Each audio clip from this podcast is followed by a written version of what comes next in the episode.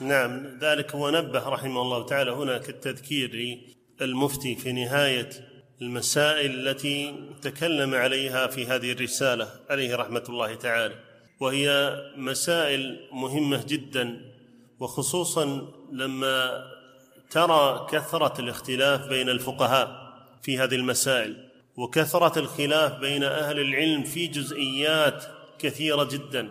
قد يتفقون في بعض الأصول ثم لما يدخلون في تفريعاتها قد يحصل الخلاف في تنزيل بعض الفروع على بعض الأصول. لكن الواجب على الإنسان إذا اطلع على مثل هذا أن يعني يراقب الله سبحانه وتعالى فيما سيفتي به وفيما سيتكلم به في مثل هذه المسائل. والإنسان على كل حال لا ينصب نفسه أصلا في هذا الباب. إلا بعد أن يتأهل فيه وهو واسطة كما قال المصنف رحمه الله تعالى بين الله وبين خلقه في تبليغ ما جاءت به رسله وبيانه وبيانه للخلق. ويتذكر دائما أنه موقوف بين يدي الله سبحانه وتعالى ولا تقف ما ليس لك به علم. إن السمع والبصر والفؤاد كل أولئك كان عنه مسؤولا. ولا تقولوا لما تصف ألسنتكم الكذب هذا حلال وهذا حرام. لتفتروا على الله الكذب. إن الذين يفترون على الله الكذب لا يفلحون. فالقضيه عظيمة عظيمة جدا. نسأل الله السداد لي ولكم. ثم ذكر رحمه الله تعالى بالرجوع إلى الكتاب والسنة. وهذا الذي ينبغي على طالب العلم وينبغي على المفتي بلا شك من باب الأولى. أن يرجع إلى كتاب الله وإلى سنة رسول الله بفهم أصحاب رسول الله صلى الله عليه وسلم ورضي عنهم. فهم الذين بلغوا لنا هذا الدين وأوصلوا لنا هذا الدين.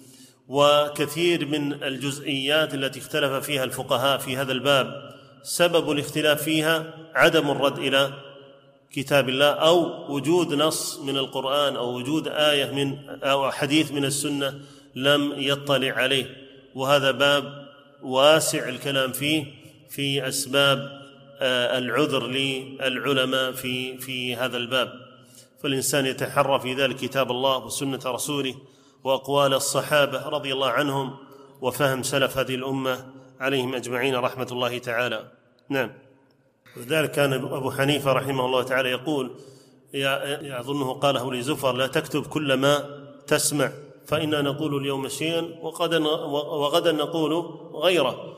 الشافعي رحمه الله تعالى يقول كل قول قلته قد خالف حديث رسول الله صلى الله عليه وسلم فاضربوا بقول عرض الحائط أو بنحو هذه العبارة. وغيرها من العبارات التي جاءت عن مالك وعن أحمد عليهم أجمعين رحمة الله تعالى. الإنسان لا يتعجل في طرح المسائل ويتأنى ويتريث ويراجع ويدقق ويتأمل. وينظر ويبحث. وهذا حال طالب العلم.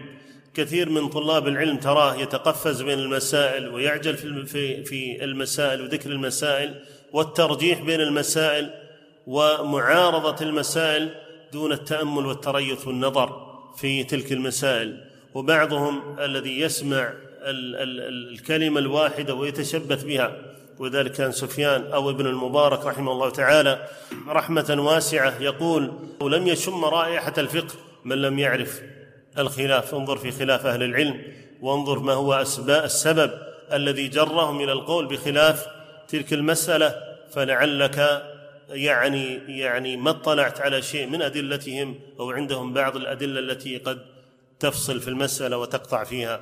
نعم. العجل طائش. ولذلك الله سبحانه وتعالى أمر بالرجوع إلى الراسخين في العلم وأثنى على الراسخين في العلم بانه ذهب عنهم هذا الطيش والعجلة وبقي عندهم التأني وما صاروا يتكلمون في المسائل إلا عن خشية كما قال غير واحد من السلف العلم الخشية أو إنما العلم الخشية. والله سبحانه وتعالى قد أثنى على الراسخين في العلم في كتابه ولذلك كان الإنسان كلما كان أرسخ في العلم كان أثبت وكان أقرب وأهدى وأصوب وكلما كان الإنسان يعني أقل خشية لله سبحانه وتعالى حصل عنده ذلك الطيش وحصل عنده ذاك الخلل والنبي صلى الله عليه وسلم إنما كان أعلم الناس بكتاب الله وبسنة رسول الله مهديا صلوات الله وسلامه عليه لكثرة خشيته لله فوفقه الله سبحانه وتعالى للهدى.